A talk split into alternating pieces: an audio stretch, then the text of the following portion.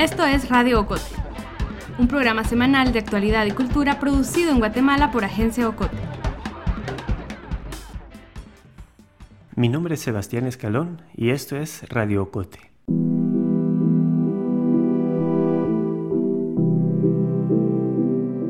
Carlos Gregorio Hernández Vázquez. Es el nombre del adolescente que murió el 20 de mayo en la estación de la patrulla fronteriza de Weslaco, Texas. Una semana antes, Carlos Gregorio había cruzado la frontera con un grupo de 70 personas que se entregó a las autoridades estadounidenses. Fue enviado al Centro de Procesamiento de Migrantes de McAllen, así se llama, Centro de Procesamiento. Es un hangar inmenso y dentro del hangar hay unos corrales de malla de alambre. Los migrantes pasan días encerrados allí mientras las autoridades evalúan su caso. Duermen sobre colchonetas y se abrigan con mantas de supervivencia plateadas. Bueno, eso era antes. Ahora la situación está peor. Menores de edad que están hacinados como si fueran animales durmiendo en el piso. Este centro de detención en particular está en McAllen, Texas. Eh, sabemos que también hay carpas militares donde familias completas están allí metidas como si fuera un campo de concentración. Este es solo uno de nueve centros. Carlos Gregorio estuvo unos días en ese centro. Luego le hicieron un chequeo médico. Los doctores dijeron que tenía gripe. No les pareció que necesitaba ir a un hospital. Eso sí, lo aislaron de los demás migrantes y lo llevaron a la estación de la patrulla fronteriza de Hueslaco. Poco después lo encontraron sin vida, tendido en su celda. Carlos Hernández era originario de Cubulco, Baja Verapaz. Tenía 16 años. Es el quinto menor guatemalteco que muere bajo la custodia de la patrulla fronteriza desde diciembre del año pasado. Jacqueline Caal de Raxujá, Alta Verapaz, Felipe Gómez de Nentón, Huehuetenango, Juan de León Gutiérrez de Camotán, Chiquimula y un bebé de dos años que no fue identificado a petición de sus padres también cruzaron la frontera solo para morir en suelo americano. Michelle Brané es parte de la Comisión de Mujeres Refugiadas, una ONG estadounidense que aboga por los derechos de los migrantes. Hablé con ella por Skype. Para Michelle Brané, dos cosas explican estas tragedias la dureza del viaje hasta los Estados Unidos y el trato que reciben ahí los migrantes. No hay ninguna duda de que este viaje es muy peligroso y encima de eso no hay ninguna duda de que las condiciones dentro de los centros en la frontera de los Estados Unidos son muy malos. Hace años que estamos diciendo esto y se están poniendo peor. Así que sí, lo que estamos viendo es de que llegan niños y adultos también en muy malas condiciones ya a la frontera y ahí con las condiciones también malas hay trágicamente eh, este peligro de que estamos viendo a niños que mueren a veces porque no reciben atención médico y a tiempo, digamos, y otras veces de que ya cuando llegan están tan enfermos y tan mal de que no se puede ayudar. En la frontera entre México y Estados Unidos, cada día llegan más migrantes, desde Centroamérica, Haití, África, Cuba. Muchos son bloqueados en los puestos fronterizos y se concentran en las ciudades mexicanas como Tijuana, Juárez, Nogales. Otros cruzan la frontera como pueden, se entregan a las autoridades estadounidenses y son enviados a centros como el de McAllen. La mayoría pide asilo y cada vez tienen más dificultades para ser escuchados se enfrentan a un sistema caótico, desbordado, ineficiente y a un gobierno que los odia, que incluso niega su humanidad.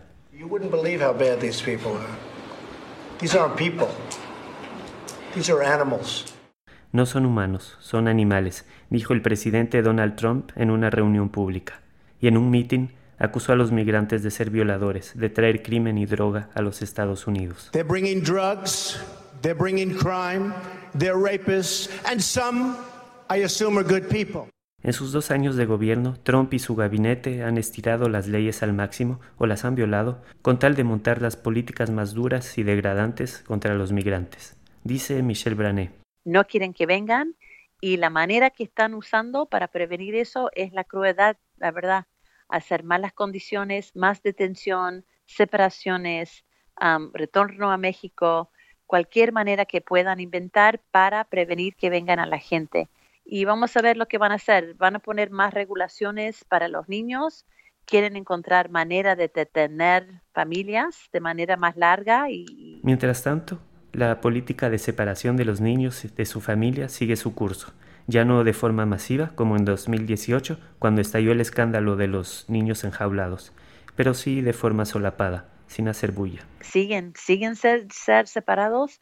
Hay todavía de los que se separaron el año pasado, hay también otros que no hemos descubierto todavía, que seguimos buscando. Y sí, todos los días hay, siempre siguen casos de separaciones nuevos por varias razones. Por ejemplo, si el adulto en, la familia tiene alguna historia de, una convicción de crimen o sospecho de eso, sí los pueden separar mientras una, conducen una investigación. Pero el éxodo no cesa. Cada día miles de guatemaltecos emprenden el camino hacia el norte.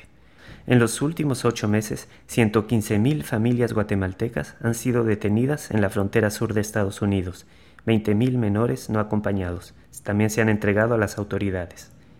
En 2018, 50.000 guatemaltecos fueron deportados desde Estados Unidos. Y en los medios de comunicación siempre se habla de la crisis migratoria o de la crisis en la frontera. Eh, ¿Tú lo llamarías crisis también?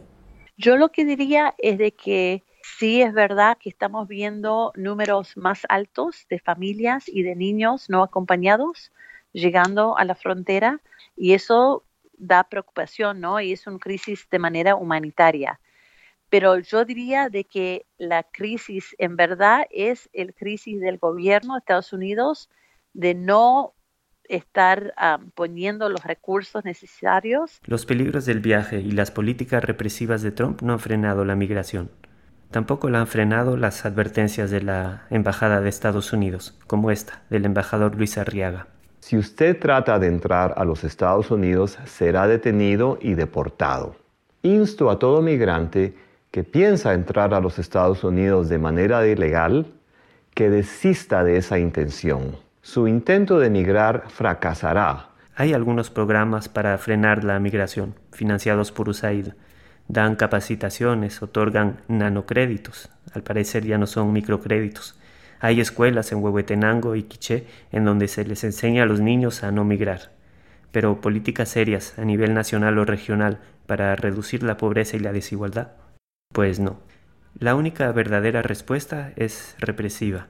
El lunes pasado, el ministro de Gobernación, Enrique Dagenhardt, firmó un acuerdo con Estados Unidos para que agentes estadounidenses puedan actuar en las operaciones contra el tráfico de migrantes. Una estrategia que recuerda, y mucho, la guerra contra el narcotráfico, que tan pocos resultados ha dado en 30 años. Para entender la situación de las familias que deciden emprender el viaje, hablé con Sofía Menchú. Sofía Menchú trabaja para la agencia Reuters en Guatemala. El año pasado viajó a las aldeas donde vivían Jacqueline Caal y Felipe Gómez. Ella asistió a los entierros de los dos niños. Le pedí primero que me describiera el lugar donde vivía Jacqueline Caal, en la aldea C. Cortés, Alta Verapaz.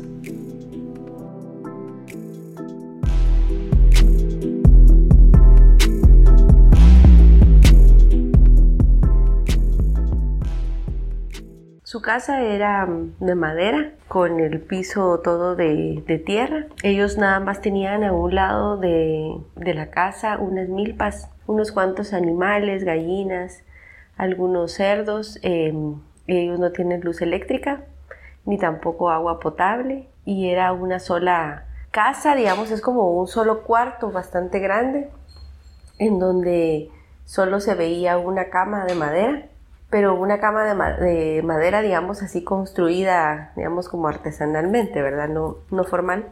Ahí en esa cama pues vivían todos y había al fondo eh, un espacio pollo creo que le llaman donde, donde ellos cocinan con leña y ahí me llamó la atención eh, de que las mujeres siempre andan descalzas es un lugar en donde hay mucho lodo y cuesta mucho llegar a la casa exactamente donde vive donde vivía Jacqueline ¿Y de qué vive la familia? Ellos nada más de, mm, de la siembra que tienen ahí, de, pero esa la utilizaban ellos solo para consumo. Luego se les salía algún otro trabajo ahí en Rashujá. Entiendo que el papá de, de, Jacqueline trabajó un tiempo en La Palma y luego pues trataba de ver, ellos siempre tratan de comercializar el maíz, pero esa tierra donde ellos viven no era una tierra, según lo, lo que la gente contaba, apta para... Mm, sembrar otro tipo de, cultivo. Eh, aparentemente era más como para ganado y como ellos pues no tenían ganado. Pero vamos a hablar con el padre de Neri Kaal, quien por cierto es el padre este de 29 años que eh, viajó con la pequeña de 7 años. Imagino que ha sido bastante complicado para ustedes, eh, Domingo, pero cuénteme en qué situación está la familia. Mire, la verdad es que tal vez no voy a dar eh, muchas explicaciones porque casi no aguanto, ¿ah? Pero esto sucedió porque sinceramente la necesidad es grande. Usted me decía que Jacqueline tenía muchas ganas de irse con su papá. Sí. La niña eh, brincaba de alegre que iba a llegar a los estados. Ah, contentísima, alegre. ella no sabía que iba a quedarse y una vez allá.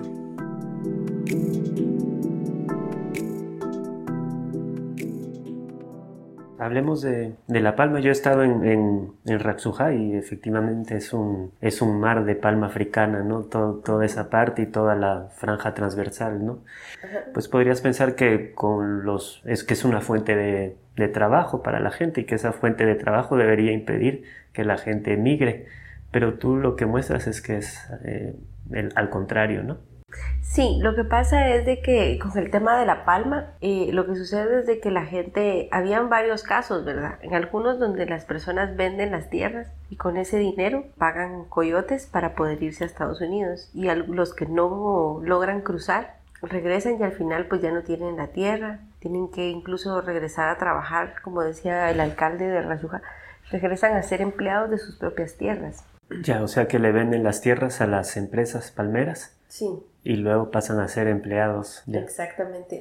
Eh, pero ahí lo que la gente se queja en general es del salario porque al parecer, según lo que ellos decían, era que no pagaban el salario mínimo, sino que les pagaban 60 quetzales aproximadamente diarios y eh, debería estar en 90 eh, y ellos ganaban tan solo 60 y decían que la jornada era muy larga y aparte es un trabajo temporal que solo les da para tres meses.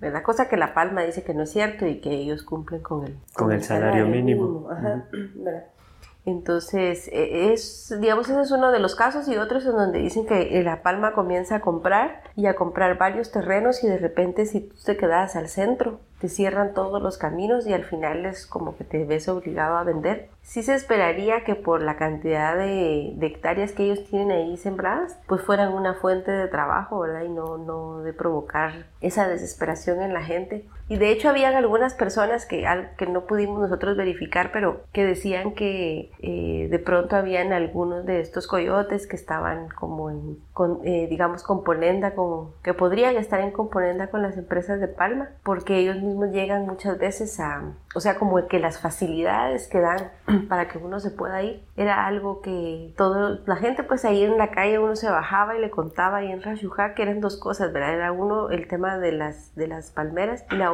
la facilidad para, para encontrar eh, a los coyotes. Y entonces empeñas la tierra y con eso. Ajá, y cuando ves la tierra que le vendiste o que le empeñaste al coyote, resulta que pasa a ser eh, de, la, de la palma.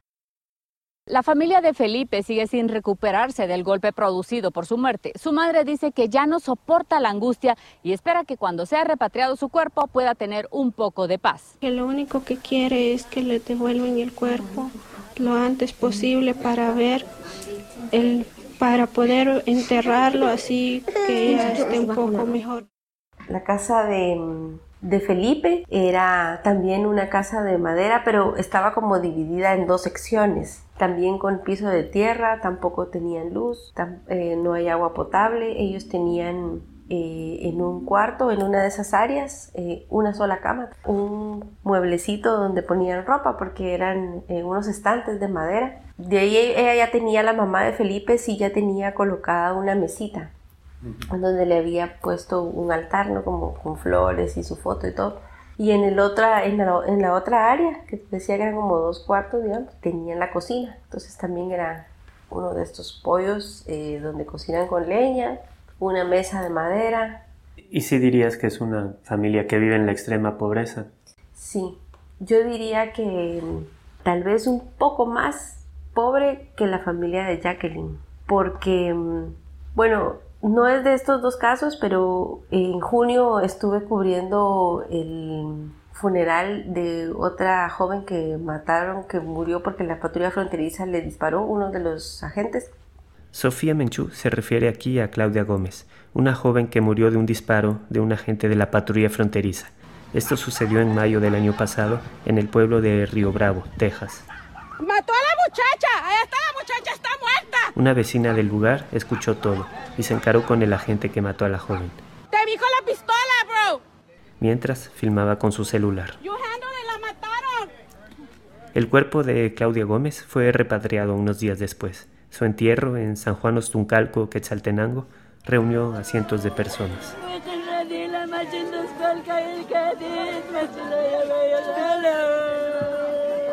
El funeral duró dos días. A ella la velaron por dos días y el día, y bueno, ya del tercer día fue el día del entierro, pero eh, durante fue el velorio formal ya de los dos días, la comida que ellos dieron, ellos mataron reses, eh, habían más o menos unas 300 personas ahí eh, permanentes en el lugar entre las que iban y venían.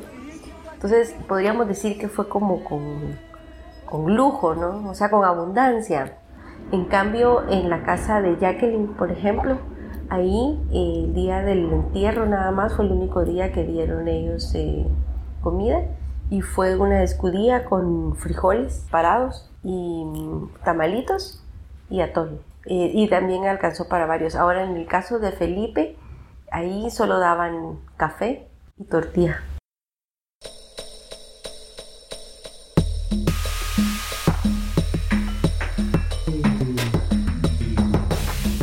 Estás escuchando Radio Ocote, juntando fuego.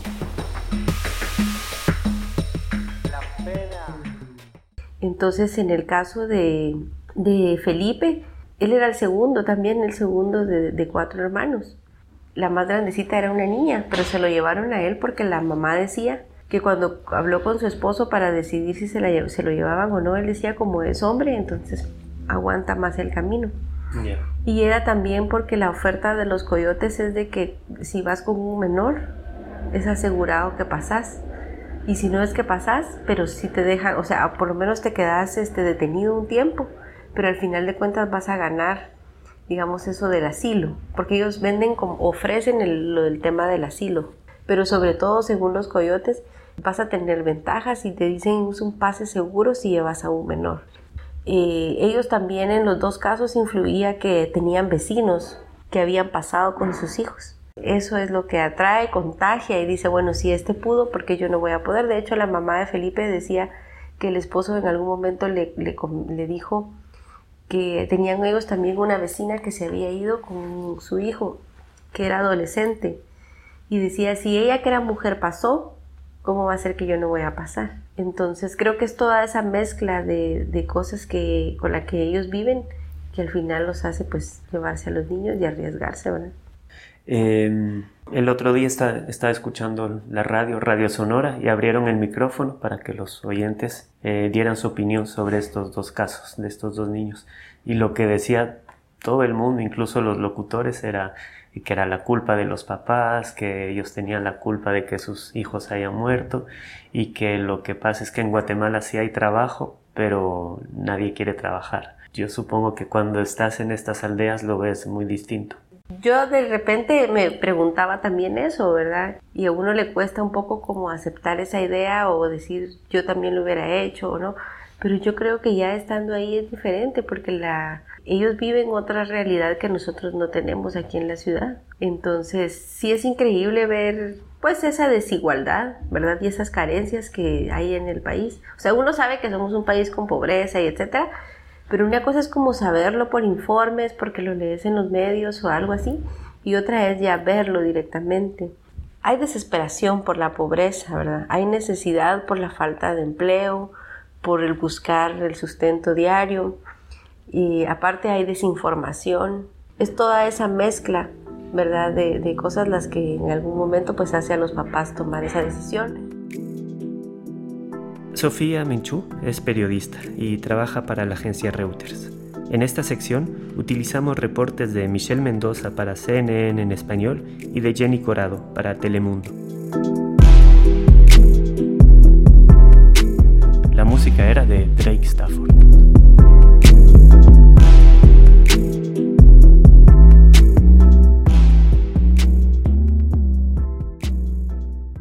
No te vayas, todavía tenemos más.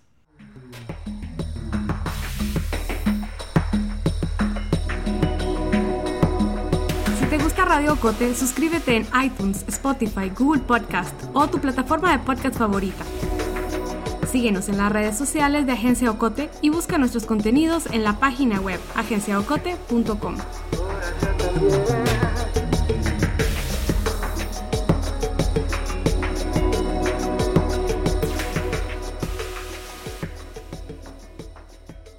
Francisco Alejandro Méndez es uno de los grandes escritores de Guatemala. Su género predilecto es la novela negra, esa en la que detectives resuelven casos insólitos de asesinatos y robos. Entre sus obras están la saga de las libélulas, Ruleta rusa y Completamente Inmaculada. En 2017 le fue otorgado el premio Miguel Ángel Asturias.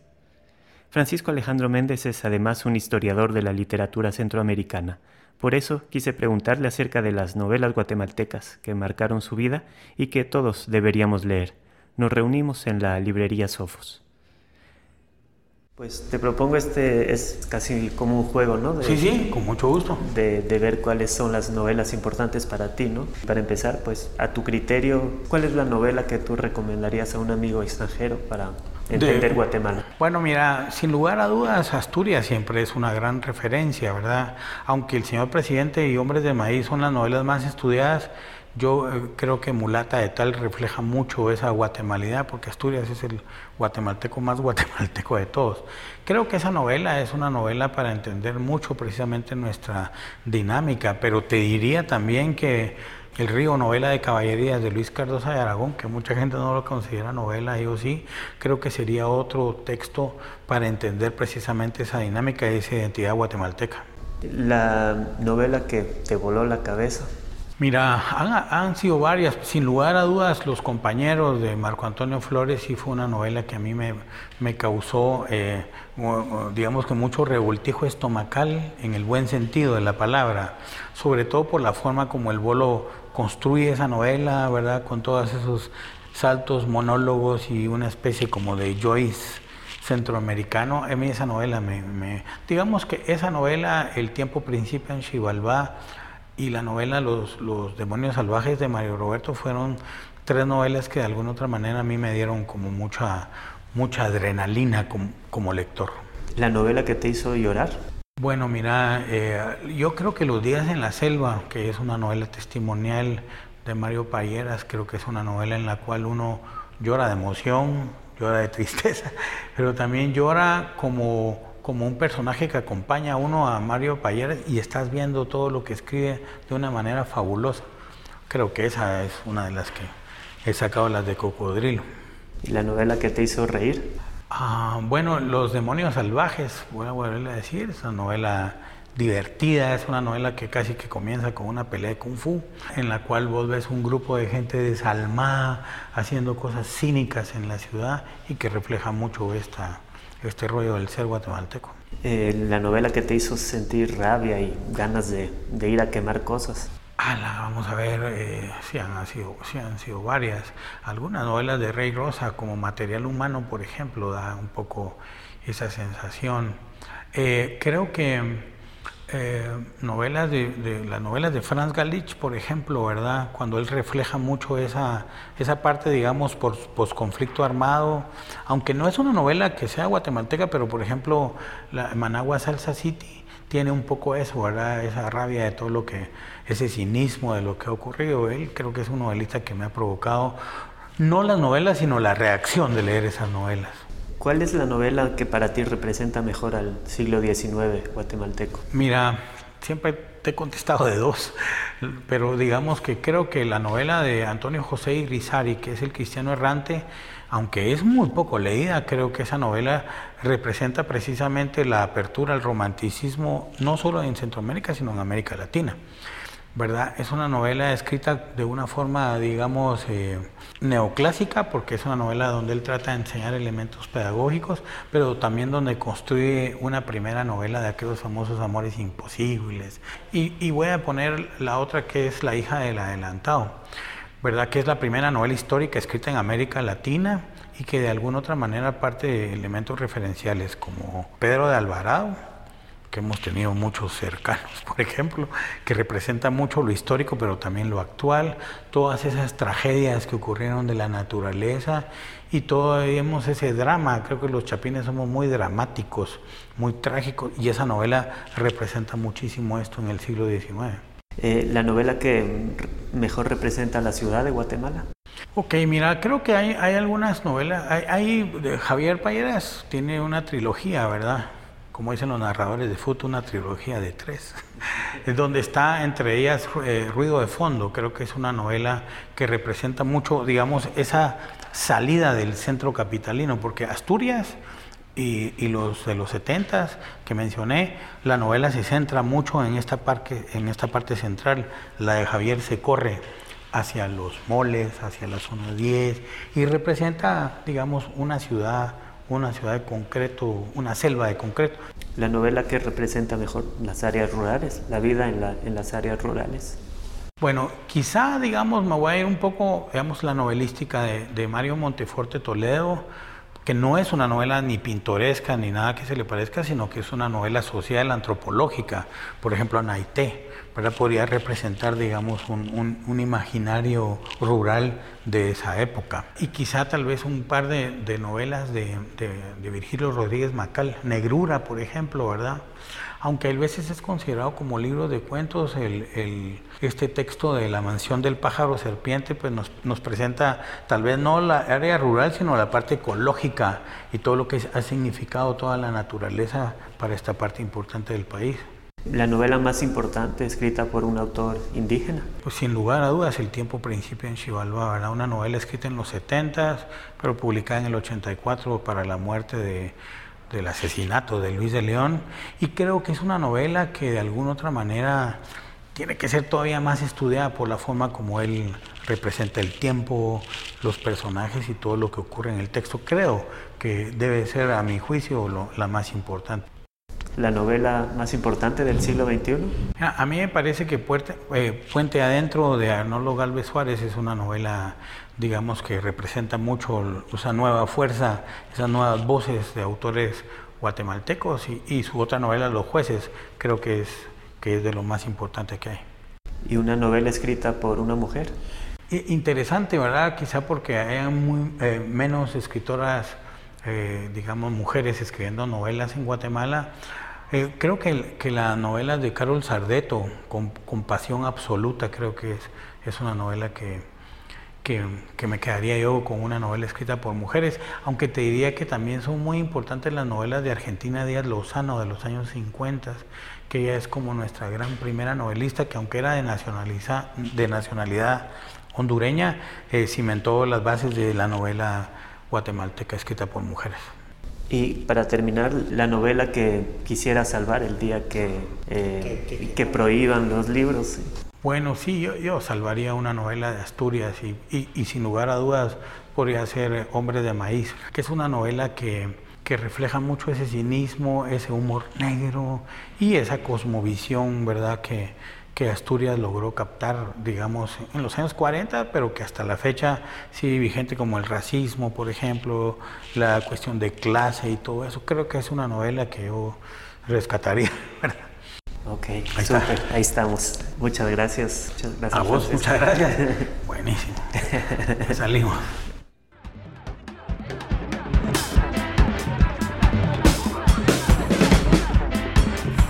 Esto ha sido todo por hoy. Regresamos con más la próxima semana. Radio Ocote es producido en Guatemala por el equipo de Agencia Ocote. Lucía Reynoso, Carmen Quintela, Alejandra González, Julio Serrano, Alejandra Gutiérrez. Música original, Juan Carlos Barrios. Música adicional, Kevin MacLeod. Coordinación, Sebastián Escalón.